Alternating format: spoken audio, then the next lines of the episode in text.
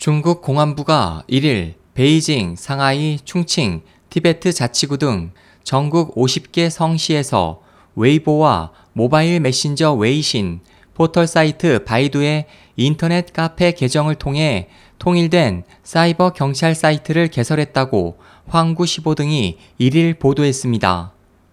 신문에 따르면 개설된 이 사이트는 24시간 온라인을 감시하면서 각종 위법 범죄 정보와 유해 정보를 색출하고 인터넷 범죄와 불량 언행을 통제하며 사이버 범죄 사례와 예방법 개시, 누리꾼의 범죄 제보 접수 등을 담당하게 됩니다. 신문은 10년 이상 비공개적으로 인터넷을 감시하고 단속해온 사이버 경찰에 대해 전면적인 인터넷 순찰이 시작됐다고 평가했지만 BBC 중문망은 많은 네티즌들의 반발과 비난이 이어지고 있다면서 당국이 언론의 숨통을 대놓고 조이고 있다고 지적했습니다. SOH 희망지성 국제방송 홍승일이었습니다.